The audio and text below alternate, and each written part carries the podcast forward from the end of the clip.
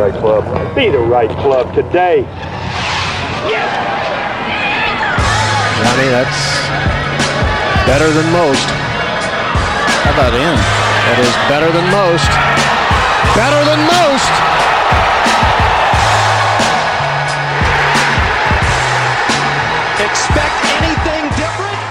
Talking major championships uh, with a guy who's covered many of them, Scott Van Pelt. Scott, first of all, I, I tried to find this online. How long did you go over and cover the uh, and call the play by play for the Open Championship?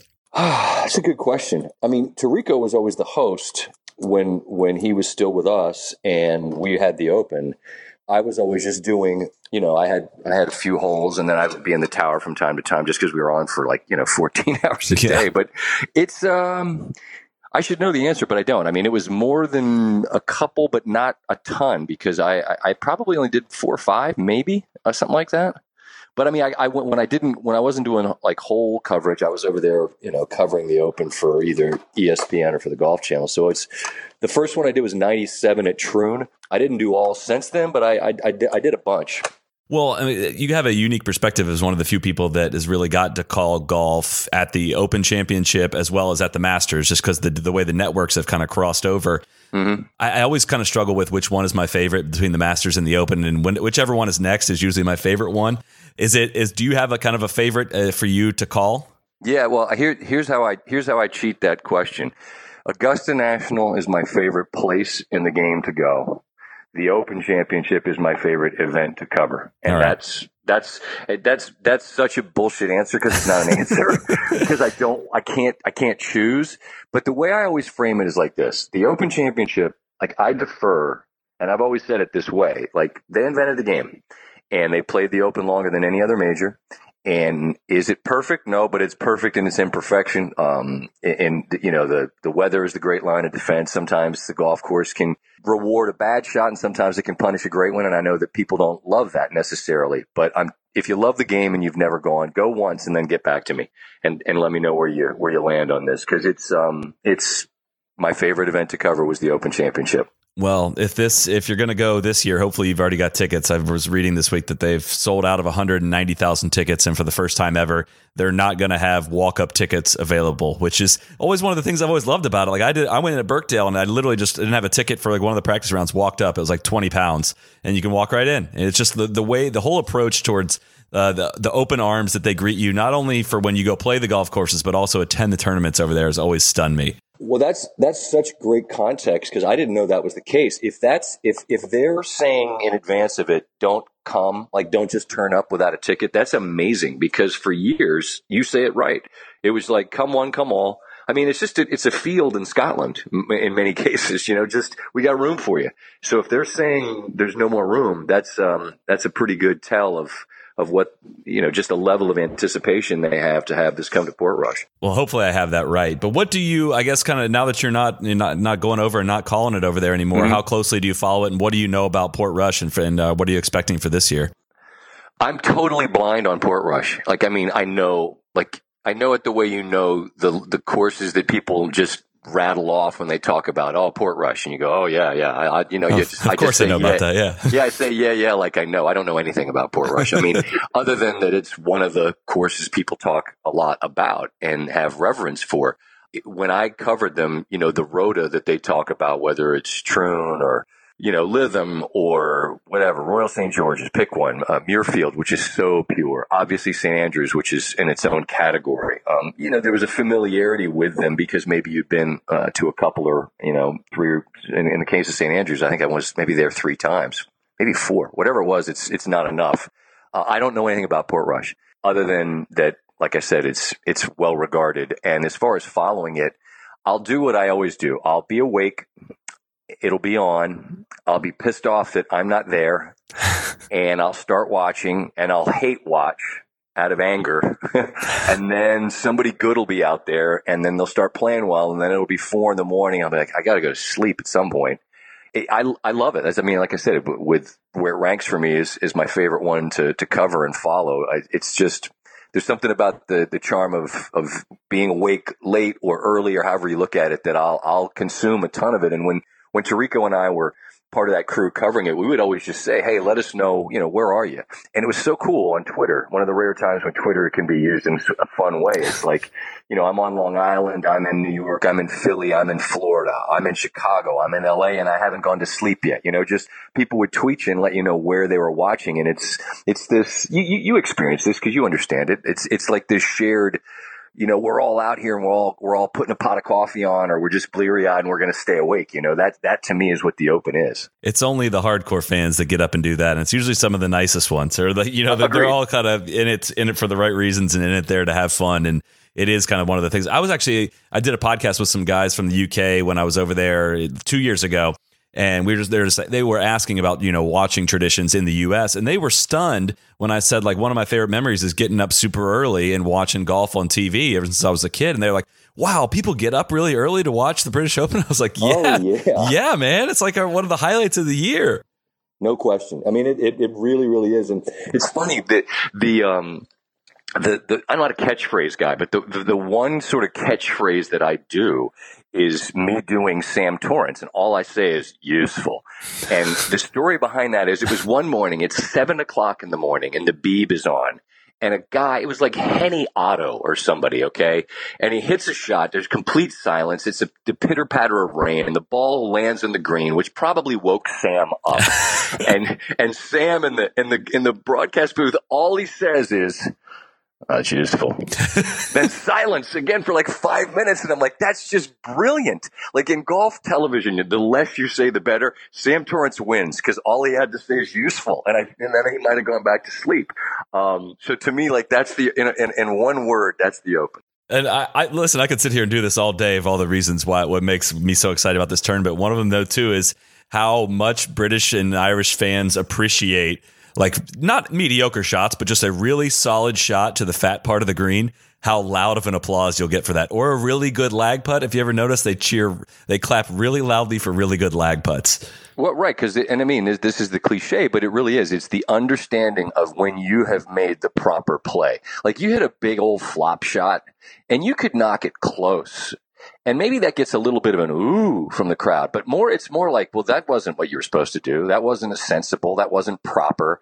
It worked, but you make the, the, the proper links play and they, they acknowledge that, uh, with the understanding that you did what the golf course sort of asked you to do. Yeah, I, I could watch. Link I mean, the uh, Irish Open is this week at Lahinch. I'm not sure if you've gotten to watch any of that, but man, as soon as that calendar hits July and we get kind of this little three week rush of links golf, I can I can watch I, I can watch it literally all day if I had the option. But uh, I was curious if you, while you worked um, the the British Open, did you ever, you guys ever have to talk about what you called it? Was it ever referred to as the British Open, and did you get corrected to calling it the Open? Because we kind of have a running gag here. It it pisses off the British fans more than anything when we call it the British Open. But did you ever get scolded for that? No, no, scolded, no. But uh, uh, I'm glad you asked this because we get, you know, we take so much crap for, you know, patrons, second cut, uh, se- first and second nine, and obviously I'm using the Augusta uh, lingo, right? Well, we call it that because they call it that. It's as simple as that. And and over there, it's simply referred to as the Open Championship. And we the, the branding of it has become that. Like they just, it's just that clear jug and it says the Open Championship. Like it didn't say British Open because it's the Open. It doesn't need to, doesn't need to differentiate itself from, you know, what it is as the Open.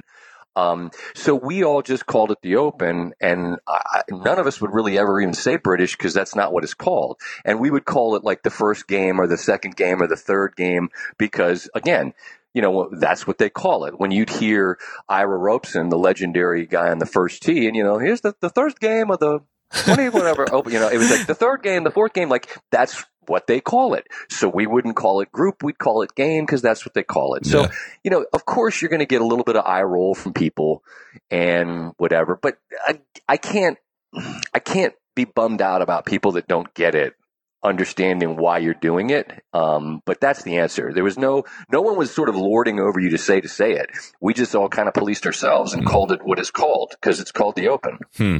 You're not helping you know our case. Yeah. Well, you're not helping our case though. We've always, I mean, I, I couldn't imagine caring about it, but like, like I said, every time we call it the British Open, people get all upset. So we actually started calling it the UK British Open, presented by her presented by Her Majesty the Queen, which just pisses people Now, off. if you're gonna have, if you're gonna, if you're gonna go that route and make it, if you're gonna have your fun and have a joke, then by all, go all in. I'm not gonna, I'm not telling you not to do that. I'm just telling you why we. I'm explaining to you the, the, for the exact same reason we call what what anyone else would be called fans or a gallery, we call patrons because that's what they call it at Augusta, and that's what they call it over in the UK, and and, they, and we just follow suit. That's all. Uh, you you kind of hinted at it there. I was gonna one of the things I had written down was to see to test out your Ivor Robson impersonation. Was that the was that the full is that the full investment that you're willing to make on the podcast for it? Uh, not, I mean, you know, all the tee from USA, Jim Furyk. I mean, everyone does the same. It's just some version of sort of sing-songy, you know, Hideki Matsuyama. I mean, um, and just the whole idea, like him and Scott Hanson, like the whole, like, uh, my buddy from the Red Zone channel, like the idea that you stand your post and don't go to the bathroom the whole day.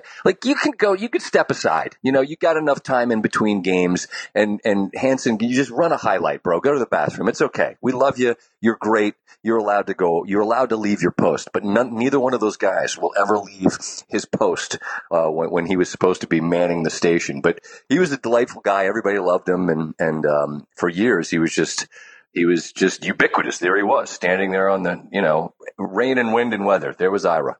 Well, and he he had the uh, his kind of going away party on the Sunday of the 15 Open Championship, and then end up going to a playoff. And I think they had to I think they had to pull him out of a pub to get uh, to make the announcement during the playoff, if I remember right. Yeah, I mean, uh, he was. I mean, isn't that great? After all those years, and it's like you know, I'm off the clock. Well, no, actually, you're not. We got four more holes. Well, what did you ever get to like socialize when I know you're probably only there for a short period of time and you got a ton of work going on uh, while you're there, especially for as many hours as you were on the air. But did, did you get a chance to kind of pop around from pub to pub? And I was curious how how often you really get recognized uh, in the UK versus you know uh, back home. Well, we would always go around town. I mean, it, it, and there was it's it's the, the beauty of of those towns is it's it's funny. It's like there's it's like this stereotypical town. If you picture it, there's um, what they call a chemist, which is what we call a drugstore. Then there's um, a fish and chips takeaway, which has like the oddest combinations of fish and chips, shish kebab, and pizza. And for whatever reason, the, the Italian restaurant in, in so many of these towns in, in, in Scotland is run by an Indian family. So there's an Indian family with exquisite Italian food in Scotland. Whatever, fine. We will be back tomorrow night. And that's what you do nightly. Now, the, the craziness is that it's it's late because it goes on forever because it gets dark so much later that you might end up going for a dinner at you know 10 11 o'clock at night but so be it and it's packed and then you you know if you wander back pubs not so much just because you know the the, the alarm clock was going to go off early and you know it would it would get late early if you if you took a turn into a pub um, but but the charm of the town um, for sure you'd always go around and i left out one important thing chemist takeaway place italian restaurant run by an indian family and a bookmaker. Uh, on every corner, there was a bookmaker. Yes. And and everybody just would step in and take a, a flyer on somebody because it's just what you're kind of meant to do. And now that's we're following suit in the states, although it's not as ingrained in the in each town the way it, it is over over there. But for sure, you you you take advantage of the town. And as I'm saying this, I'm I can see St Andrews in my mind. That's you know, and that's it's that's the greatest place, obviously, of all of them. The the, the old gray town or the old gray tune, as they say. It's it's just uh, it's it's incredible, and there are all these great streets and and it, each has its own sort of charms and places that you might go. And and I can see them, the cobblestone streets, as plain as day as I'm as I'm remembering this with you. Um, as far as getting noticed, sure, some, but I mean, it was invariably some American that had gone over to watch. It Mhm. wasn't like you know some guy in uh, Glasgow, you know, saying you're that guy from the telly. No, it never happened. That that not that didn't happen. Well, on that note of the bookmaker, like, maker, it's it's funny. Like people will just randomly strike up a conversation with you too, like like and ask who you're backing. Like who are you backing? Like they assume if you're there to watch that you have bet on somebody, and they'll they'll tell you all about uh, all the things that they've bet on, and and uh, it's just that whole friendly nature. On that note too, have you looked over the odds at all this this year? Uh, going into this this coming championship? And do you have a, uh, anything jumping out at you, or or favorites, uh, underdogs? What do you think? Bec- and, and one just one last note on the on the who are you backing over there? Like for, for years here, it was sort of that taboo nature of gambling. Where if you did have a bet, it was taboo. Over there, if you don't have a bet, they look at you sideways. Exactly. You know? Like what's wrong with you? What are you a cop? Um, what are you a co-op? Exactly. They, they don't they don't want you to. Uh, they're just not interested in the conversation if you're if you're not uh, you know at least having a uh, having a bet. But um, as far as the odds go, I mean it's the, the flavor of the leaderboard will definitely be different than than here, just because that's what the Open tends to give you, particularly early. Like, I, I, what are the? Do you have? I, am not. I've got them here. If you want, I can run through them real quick. It's Brooks Koepka. What are the odds on? What are the odds on Wallace right now? Matt Wallace is fifty to one that's a guy like there's a, a guy like that. If he's high on a leaderboard early, that that that wouldn't surprise me at all. It would make total sense. You know, Pepperell last year came from out of nowhere, admitted he was bombed the night before and played hungover, and ended up having to hang around in case he made a playoff. Like, the, I will tell a betting story at some point um, about and about a guy. I'll, I'll, I'll stop right now and just tell you. I was out. I was going to say you can't tease it like that. I'm going to make you tell it. I was out. You asked, do you go out? Yes, I was out. I saw a player, an American player, and he was absolutely, he was like a like a zombie, like a functioning zombie. That's how if you like he was he was completely completely blotto drunk. Took a wrong step off a uh, off the step and uh, I mean off the uh, curb and fell down in the street in front of me, but wasn't injured. Was just laughing like look at me, I'm drunk, blah, blah, blah. I immediately find out who is this person paired against tomorrow so that I can bet as much money as I can against this person. I can see where this is going from a mile away. Uh, of course you can. So what happens? I, I go I go with like this is early on in like the days of me covering it. Don't have a lot of money in the old account, but I'm going to unload and go against this guy. And I want to say he was like matched up against SK Ho or somebody that made like a brief appearance on Open Championship leaderboards, and I don't know what he's doing at the moment. It might not have been SK Ho, but it was it was it was a player from Japan, and and all you need to know is that that player from Japan played pretty well on Sunday. But that American that fell down in the street in front of me was tied for the low round of the day on Sunday. Oh my god! Which is one of the great rounds ever played in golf history because eight hours earlier, he fell down in the street.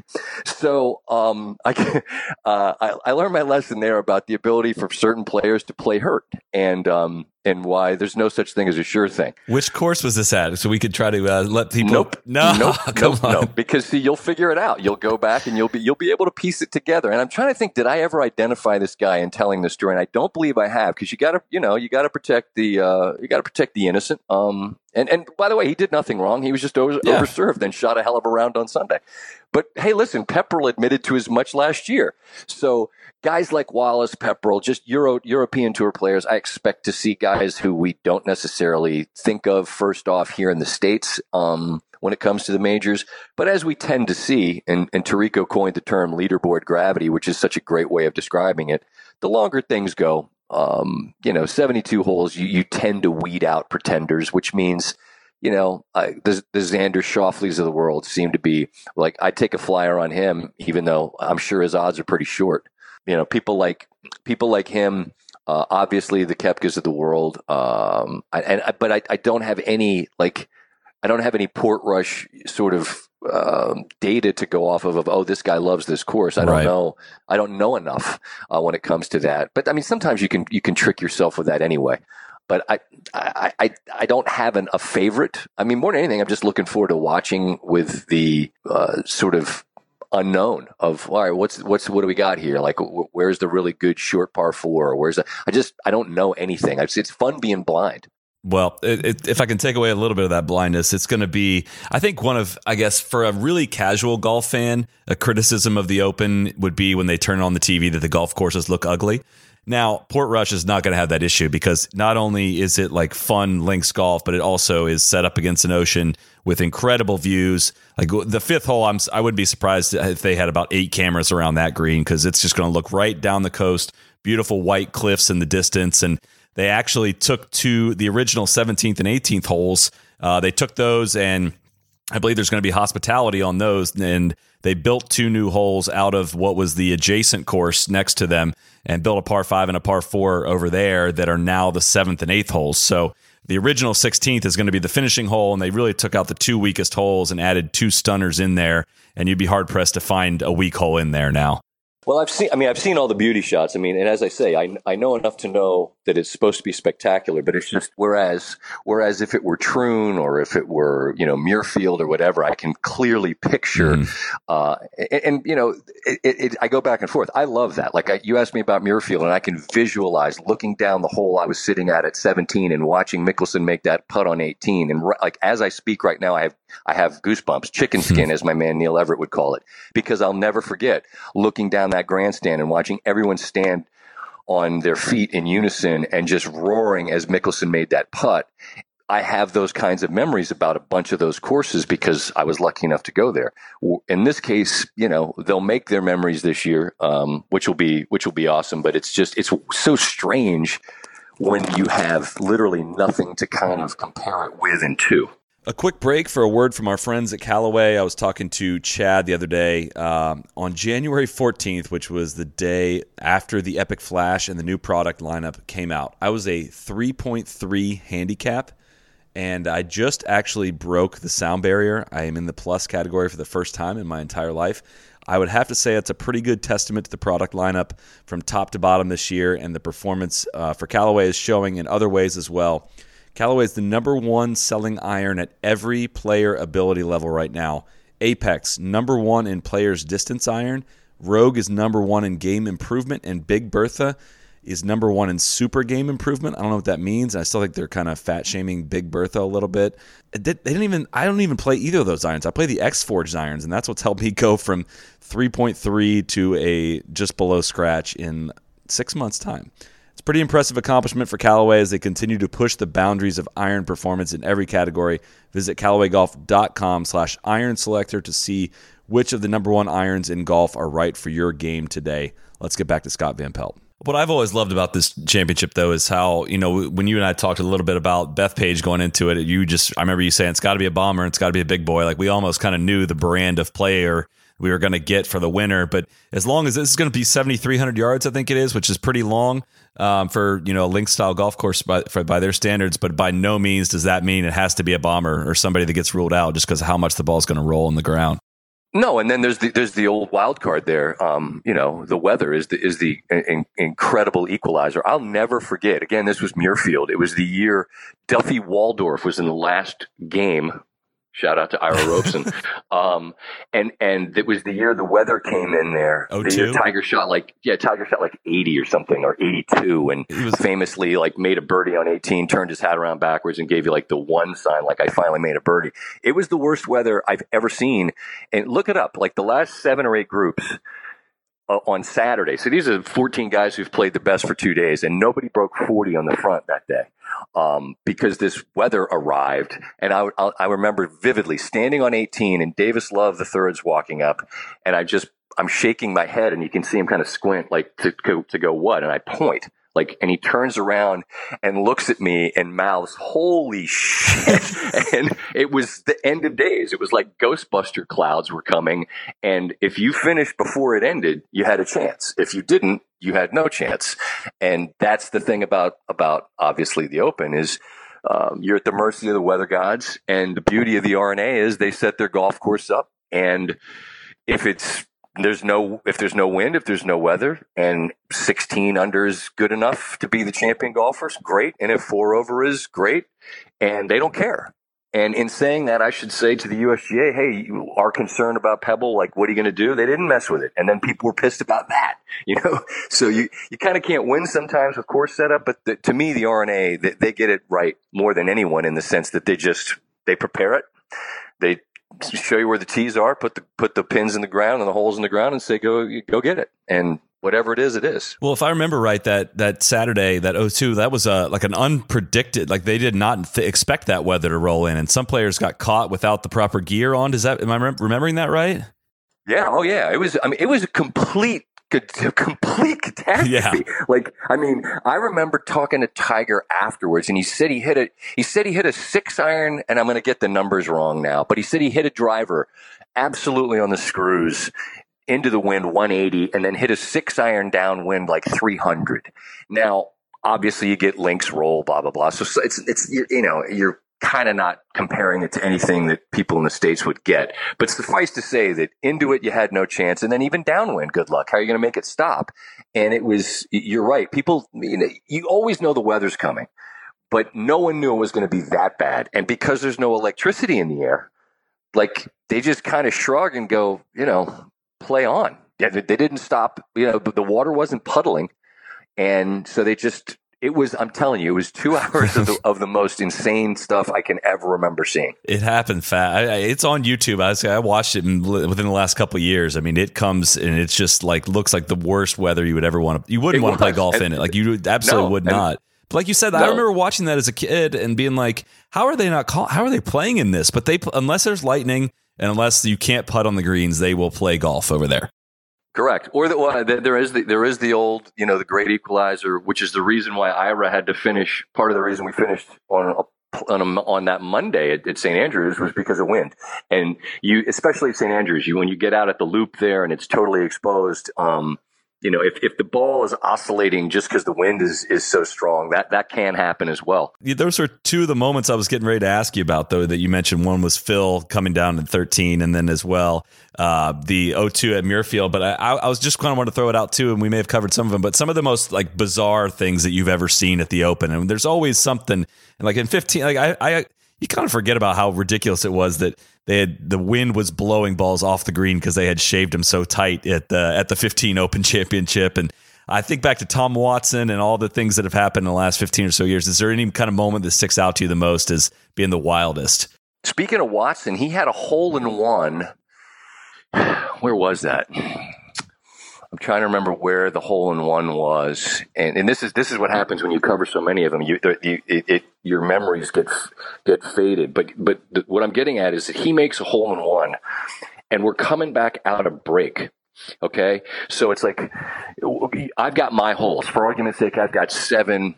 I got four, seven, eleven, and thirteen. For argument's sake, are my holes, and I should remember the course and I should remember the hole, but I don't. I just remember Tom Watson made a hole in one. We were coming out of break. I was taking us out of break. He makes the hole in one live, and I just start freaking out and describing the, the hole in one that Tom Watson just had. It was Sean McDonough's hole. So in golf, you, you, you, you wait for moments like this. And here's Tom Watson. All right. Tom freaking Watson making a hole in one in the open it isn't my hole and I've just taken the ball and I'm running. And to this day, McDonough is as gracious about it as he could be. And we laugh, but like he would have been within his rights as a golf broadcaster to come into the tower where I was and murder me because I just took it and it wasn't mine. 2011 at Royal St. George. Does that sound right? I, I absolutely that's it. Sixth and hole. it was so Yep, and it was it was incredible. And then I just started talking. Like, and again, in my in defense of me, the indefensible moment, I was bringing us back, and it happened. And I just I just started talking. So that was the thing that happened that no one else would know. It wasn't was kind of odd, but it was for me and Sean McDonough and everybody else on our crew.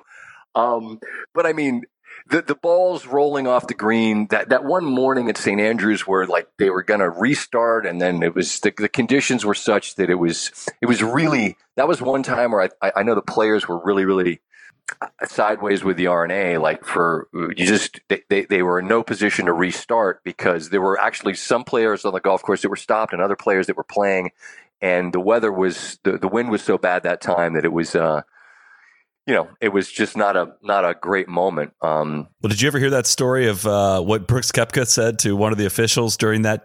That basically he was kind of one of the reasons that they ended up stopping play. But did you ever hear that story? What he something said to about I'm not I'm not fucking playing because yeah. of my balls moving. Something to that effect. It was even better than that. It actually comes from your colleague Kevin Van Valkenburg, but uh, it was a story of you know the a a official had said to him some, something, and Brooks said something back, and official said, "Well, I am a sir, and you will address me as such." And Koepka said, "I don't give a fuck who you are. I'm not playing until my ball stops moving." sir, well, let me tell you, sir. I, yeah, yeah, I mean, I knew it. I knew it involved. Yeah, I remember the sir thing. Well, they take that sir stuff quite seriously there. Um, you know, at this point, he could say, and you can call me, you know, I'm a three-time major champion who ain't going to hit this ball, sir. That's what I mean. Those moments are are are unique to this event. I think. Um, yeah. You know, having sirs tell you what to do, and then a guy saying, "I'm not going to play because the ball's oscillating on the green." You don't get that much, you know, and and stateside majors. Well, that's funny enough. That day you're talking about, that Saturday at uh, at the at uh, at St Andrews. I was there. I was walking the streets that day, and I actually I walked right by you. I said hello. We have actually me- briefly met in person. I'm not sure if you knew that, but we had nothing else to do that day, so we we just got buried ourselves in pubs and I swear to God, I think we drank for 15 straight hours. And I bet you did. And and all, us on the air that day, we would have liked to have been drinking for 15 hours because we had nothing to do. The only problem is we were on the air, so we we were having to we were having to kind of make it up as we went along. And you know, and that's where the brilliance of a guy like Tirico is just on full display because. I mean, we can all ad lib, you know, but I mean, at some point, it's like you're you're going on hour six of just making it up because nobody knew what was going to happen and when, and then they finally had to pull the plug because it just became evident that we weren't going to be able to, um, you know, to, to, to play. But, uh, I do remember the, the, the meeting. It was really one of the highlights of my my Open Championship. it's the busiest career. you were all day, probably the whole time. But yeah, we uh, we had a six a.m. tee time the next day to play the Castle nice. course, and mm-hmm. uh, Kevin Van Valkenburg loves telling the story of trying to rouse me out of my sleep, and he just we it never happened. I overslept by like four hours, and we never made the tee time. Well, but yeah, that that's that's not oversleeping. That's called I was in a I was drunk coma. That's is what you were. Pretty much what it was. Well, I wish the guy that I wish the guy that, that, that shot that great day great, that great round that day would have would have missed his tee time. It would have saved me a great deal of misery. But uh, have you ever played Prestwick? Did you ever see that course? Yeah, I have. Yeah. You know this the, for for the people that are listening. Prestwick is the home of the first Open and there's there's one hole that uh, uh there's a bunch of holes where you got to ring bells because the tee shots are blind and you got to let people know that you've gone through and you have no way of knowing where they are. But when I played there, there's two things. When we, when I played there, there's a book that you sign, you know, it, just wherever you are from, just to say where you play. And like the, the Palmer and, and Nicklaus and those guys are like all dog eared, right? Where you can see that, that these guys have been there. And I signed, and at the time, I was young, not belong to a club or whatever else. So me and my buddies play at this par three course in Lewes, Delaware called the Midway Par Three. and so I signed that book Scott Van Pelt, Royal Midway. And Midway is a $16 all you can play par three where people mostly have their shirts off and drink a lot of beer when they play. And I'll be headed there soon to to uh, have our yearly tradition with my best friends where we play this par three course. So I signed Royal Midway in the book at Prestwick, but the uh, story goes that the 14th hole is called the Narrows, and there was a guy that played there every day. And when he died, he said, "I want my ashes spread on the fairway here, so I can ensure that no one will ever walk across my grave." what, which is such a great metaphor for the whole of, of, of golf there, and just how how narrow that uh, that golf course is. I loved it. I thought the charm of it was undeniable. Oh yeah, that place is that's a really really special place. They've done such a good job, like kind of preserving it, and that you feel like you're playing in a museum. Yet at the same time, like you're getting like a full full proper test. I thought it was going to be. I mean, gimmicky is kind of a word you know that people would use to describe it because of how freaking ancient it was. But that's just kind of the way golf courses were back there, and it's kind of a it's a different adaptation of what it originally was. I mean, it, golf has been through so many different time periods of how many holes there were out there and all that. But it is right. Well, what's what's the year that you were out there? People send people to go look for that. Ninety-seven. They still got the same book there. Then? I don't know. I ha- it was ninety-seven because it was the first year I went, and I went in ninety-seven. And in the book in ninety-seven, if you if you go to Prestwick and you look at that book in July of ninety-seven, you'll see me, and you will see Scott Van Pelt Royal Midway. what what uh, do you get to play a lot when you when you would go over? I mean, how do you have the time no, to do that? I didn't think I, I so. I wouldn't bring my clubs just because there's always these horror stories about people losing stuff. And and like one year I didn't get my bag for, you know, three or four days and you're having to run around and try to buy stuff, which when you're six six is, right. is not the easiest thing to do. And so my fear was always like that I'd be chasing my clubs around the UK and I just didn't want any part of it.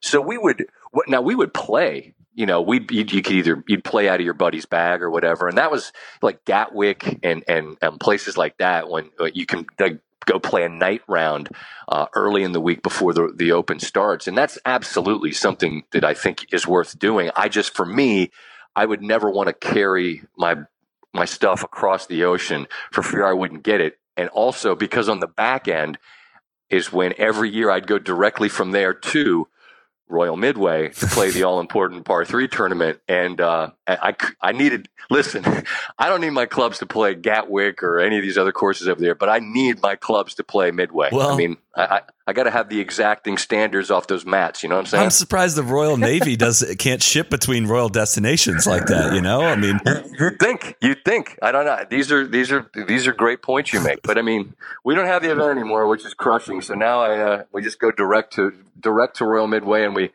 actually this year we'll be we'll be watching uh, we'll be watching in the morning, and then going out and playing our bit in the afternoon.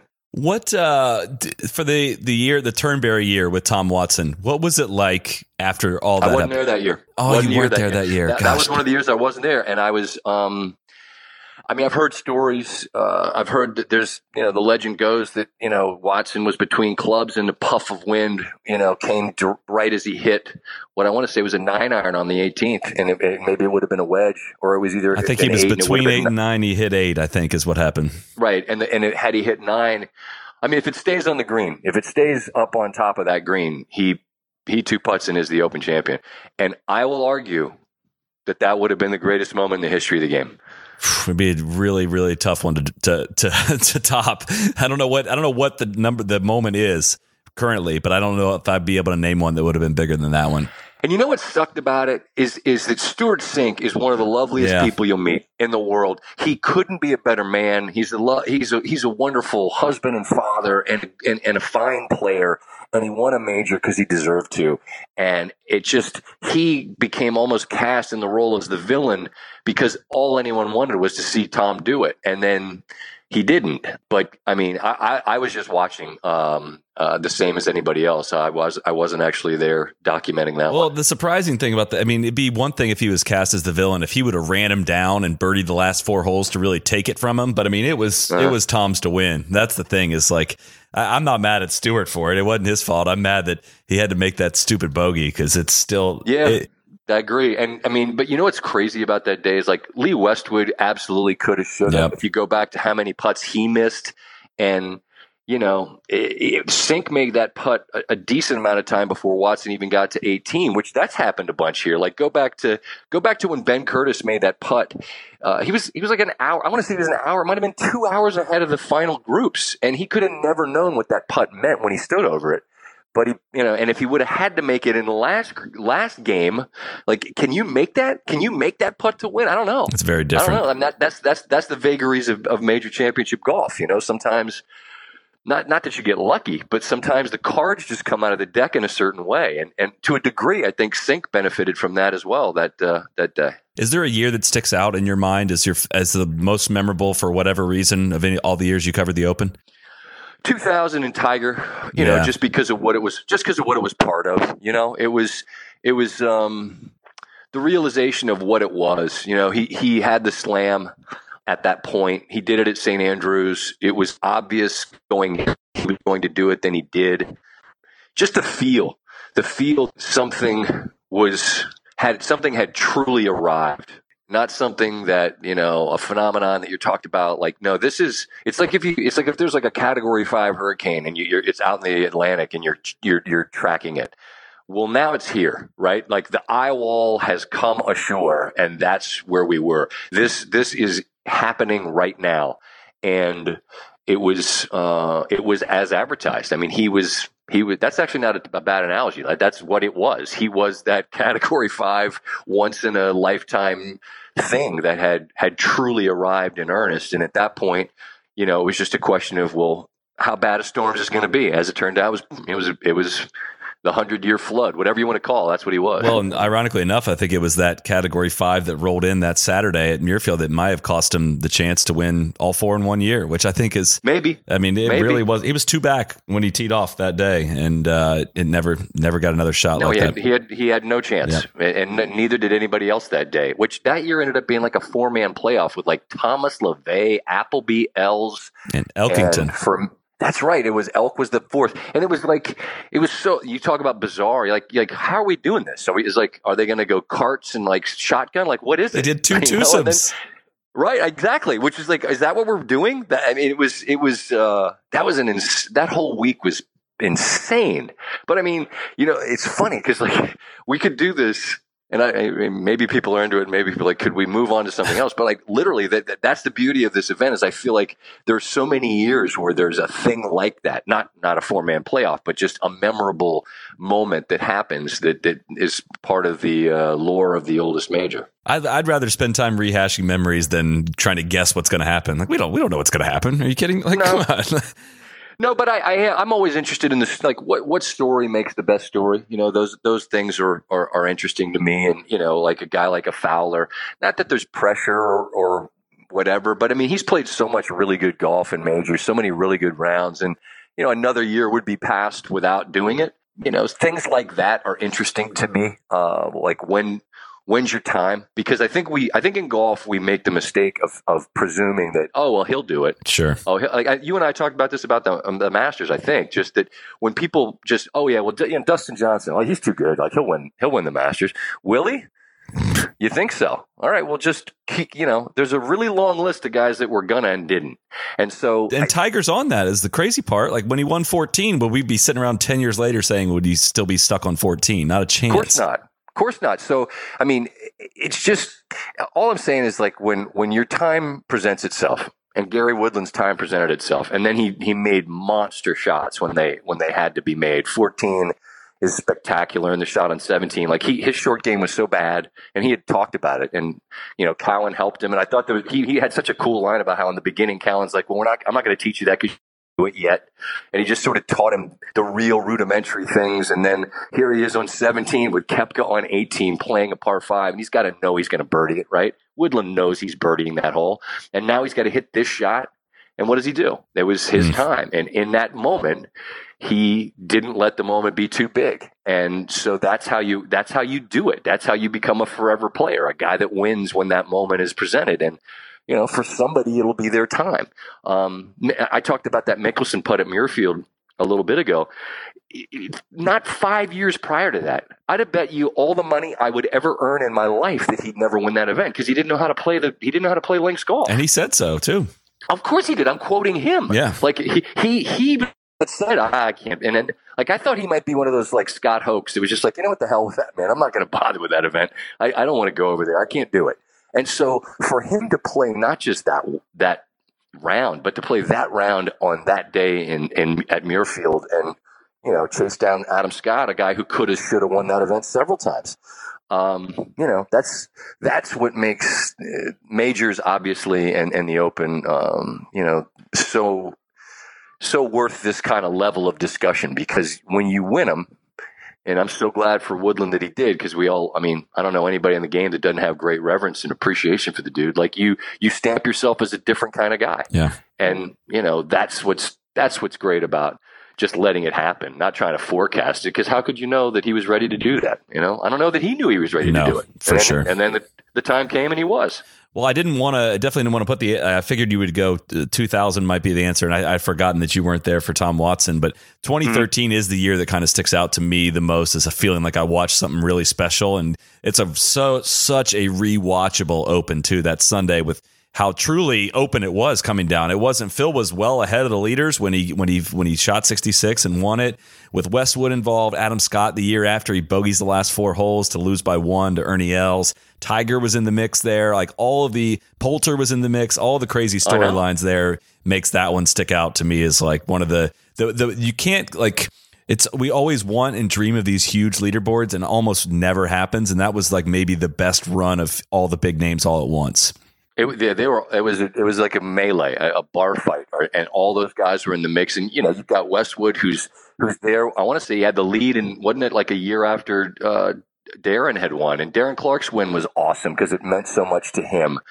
And I mean, I, again, this is proof of what the Open is. You mentioned Ernie Els kind of casually, like he, there's no way he was going to beat Adam Scott. Like Adam Scott was cruising, and then he just the wheels fell off, and Ernie won a major. He had no business winning. But he also lost to Todd Hamilton at Troon when Todd Hamilton was using that rescue club that, that, that bronze TaylorMade and he hit it from everywhere.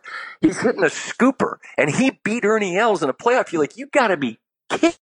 So like Ernie on balance should have won one of them, but there's no way it was supposed to be against Adam, and it was. Like it's it's it uh, the, again. I, am now I'm just stuttering and stammering, just thinking out loud about the Open. Well, that was a weird little stretch there when it went Ben Ben Curtis, Todd Hamilton, and back to back years, and then Tiger wins the next year at St Andrews. But what yeah, do you? Fo- go ahead. The, the, folks over there had a hard time with that, man, because like they, they take it very personally, and so when these sort of you know, lot like these sort of Powerball scratch off ticket Americans. And I'm not saying that to be dismissive of, and I hate that it feels like that, but like those guys, that's as, as fine a moment as they ever had, and nobody saw it coming. And so for an American of that sort of random kind of nature to win the Open, like they, the writers, you'd see them and they'd be like, "Well, congrats!" They always congratulate you, like, "Oh, like we're going to go have a party with them." You know, like, well, I was happier for Darren Clarke than I was for them. I know Darren. You know, we've been friends for years when when we were both kind of coming up or whatever. But th- that stretch of, of, like you said, Cur- yeah, Curtis and Hamilton, like back to back, and neither one of them made any sense in theory, but they happened. Curtis, I just pulled it up. He was the 393 ranked player in the world, and then jumped to 35th after winning that tournament impossible what he did. That, that golf course was so freaking hard that week. Um, what did he win? Was he two or one? Ooh, uh, I'm not positive. Two, I don't. know, Whatever it was, it wasn't much. Like you, you, couldn't. Like there was no, there were no red numbers to be found that day. What, uh, what do you think of Tiger's kind of schedule? I mean, he's played. He's going to play. I think by my count, one event between one non-major event between all four majors this year, and none, none between the U.S. Open and uh, the Open Championship. What do you? Eh, do you put anything in that? I do. I, I I look at it like this. You know when the you know when the light in your car comes on and there's like you you know how much gas there is. Like you're like, can I can I drive all the way to work on this? probably not. But I can probably get to the grocery store, and you know because you know, like the, the light comes on, it doesn't mean anything to you, but I know because this is my car. Like I can make it to work and back, but I I don't know. I think at this point Tiger has a real, real good sense of his body and where the gas tank is. And I think that the way the schedule goes now in May, uh, it's going to ask a lot of you early. And, you know, you've got the memorial that's mixed in there as well, where he's obviously played so well. So his schedule will be challenging there. And I just, I don't think, I don't think there's that many innings in the arm anymore. I just think you've got to really be patient. And this year, people pointed out it was it was chilly at, at Bethpage, it was chilly at uh, at Pebble, and it doesn't figure to be you know 75 and sunny at Portrush. So I think that I think that those make it really difficult on his back. So I mean, I'm just I'm guessing here, spitballing, but I think it. I, I mean, I think it at least is sound logic anyway. Yeah, I kind of go different two different ways on it. I have a hard time picturing that he'd be in the best tournament shape without playing any tournaments leading up to it. Mm-hmm. Yet at the same time, I look at it like you know who probably knows their body better than I do, sitting in, you know here in Jacksonville is probably Tiger. Like he probably, probably. he probably knows probably. what he's doing. Yeah. Would be my guess. Probably. But I think, Likely. yeah, it is kind of, you know, he would have probably had to play a course he wasn't, had never seen before, just the kind of the way the schedule came out, fell out this year. And just, yeah, he, I, I think to your point, he, he definitely is trying to f- kind of figure out what is left in the gas tank. But I think that last point you made about the temperature and the fact that he addressed that at Pebble and said how big of a factor it was. And yeah, Huge. it's not going to be it's not going to be short sleeve weather. I would imagine Mm-mm. at Portrush. No. So no, I think it's definitely a factor. I was curious, and I'm not sure exactly how to how to ask this. I was thinking about this question today, but uh, I'm not sure there is a question at the end of it. But you've been around so many athletes in your time and you've kind of seen what it takes to win in other sports to be great at, in other sports and I'm just I just curious of like the LeBron the LeBron types, the Steph Curry types compared to the people that win in golf and the things you have to do to execute in golf and how different that is. Do you have any pers- any perspective uh, with all the other sports you've seen as to how unique uh, winners in golf are? I'm not sure if that makes sense. I think I understand it. I and I don't. Um, I don't. And, and here's here's what I think makes it so so interesting is how often and like the Lashley story uh, when he won was different, and and then Reavie the week before. You know, you've got these monster leads, and so you're probably going to win, and because it's it's just you're too far in front. But go back and look at how often 54 hole leaders don't win, mm-hmm. and it's I mean I don't know the percentage, but it's it's enormous, and that's that part fascinates me. Why the, the being like the NASCAR analogy of the guy drafting off the leader is is actually in the best position and, and, and why that is. And so the guys that are able to play from the front and win uh, impress me because they're carrying with them the weight of that, which I don't know how it's measured, but it's evident when you watch how how events go. And I've heard so often like, oh, when Rickie wins, he'll be a guy that's three or four back and just goes out and shoots a number. That's how he's going to win one. All right, well maybe, or or maybe you know maybe he'll play from the lead and do it just because it's his week. You know, who knows for sure. And I guess that in other sports, it's it it seems easier to replicate what you do in terms of your approach and the results than it is in golf. Golf has the widest variance, shot to shot, week to week day to day, front nine to back nine, you know? And I, that's the part about it that I, I, don't know if I'm answering it specifically, but I think that's where the great mystery in the, in the sport lies. And everybody that plays can relate to that, right? You hit that one perfect shot and then, you know, same guy, same gal, next swing is sideways. Well, how does that doesn't make sense, you know? And, and it, obviously it doesn't happen to that degree to pros but it, it does to a degree because you know the the guy who plays flawlessly for three days suddenly you know, it's those last stretch of holes and, and it just can't be done. Well, does that mean they choked? I don't know. I don't ever use that word, mm-hmm. but I don't know what it is that, that, that makes the wires short circuit. And when it doesn't, and when you're a guy, I go back to Woodland again, who's never been in that spot, but is on this venue with Koepka breathing down his neck and he doesn't blink. Like to me, that's the fascinating thing because that's where it's it's not LeBron or Curry. It's it's the new guy. It's it's you know Giannis or somebody like that that hasn't really ever been there, and then they they're able to to find it, and then they know they can do it. That, that's the part about athletics that's always and endlessly um, mystifying to me is belief and confidence, and and how do you get it, and how do you keep it? Um, because when you lose it, and we've seen it in this sport for sure, when you lose it there's no getting it back in some cases. Mm-hmm. And and why is that? I have no idea.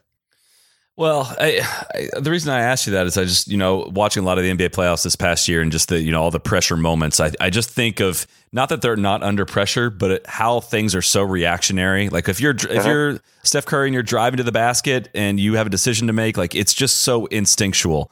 Whereas golf is like, I feel like it's the total opposite of that.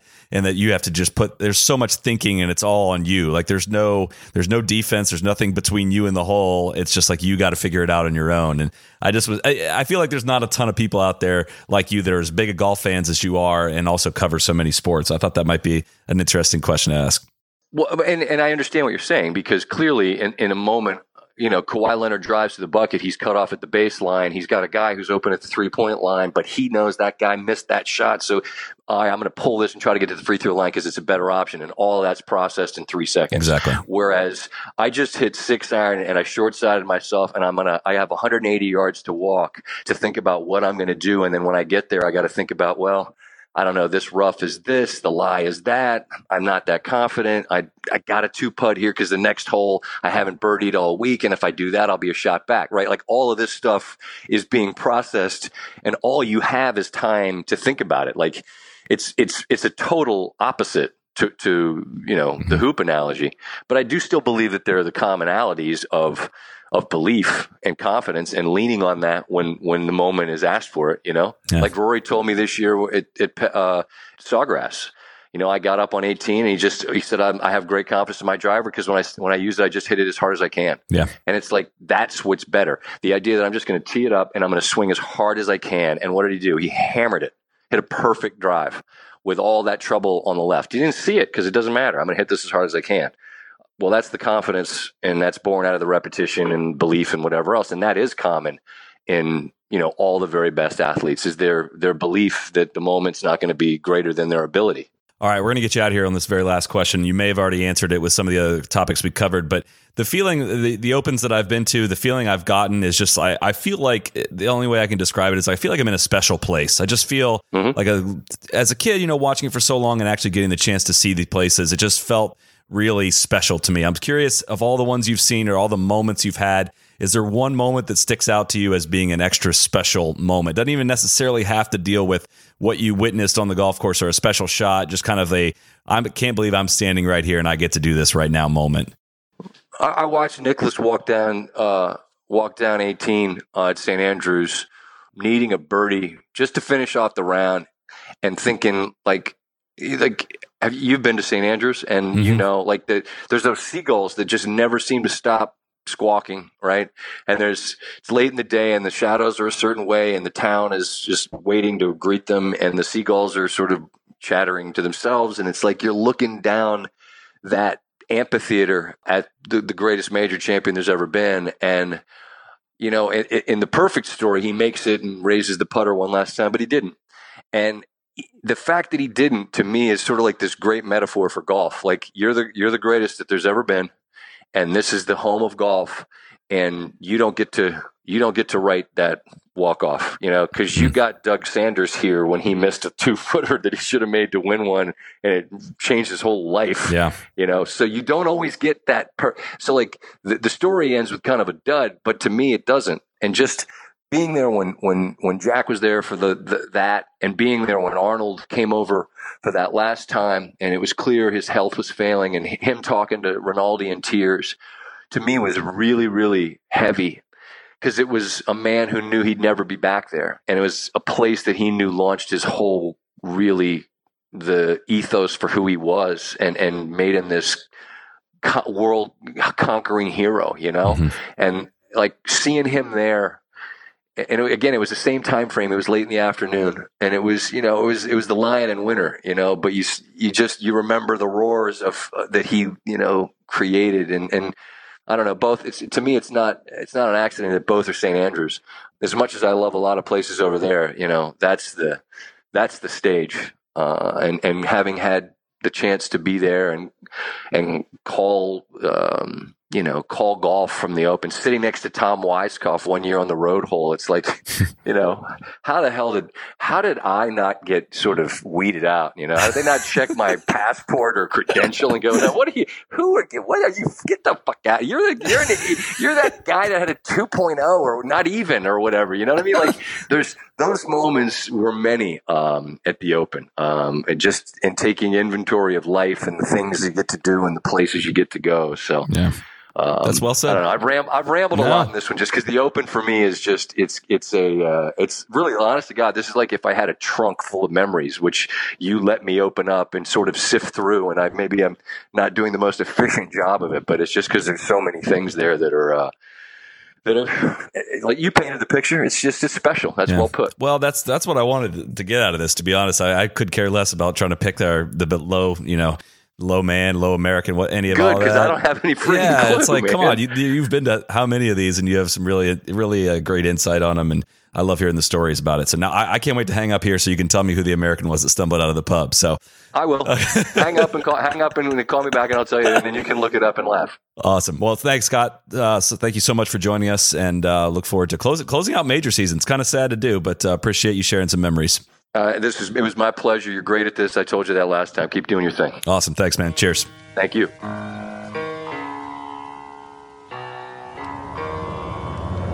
the right club. Be the right club today. Yes! Johnny, that's better than most. How about in? That is better than most. Better than most.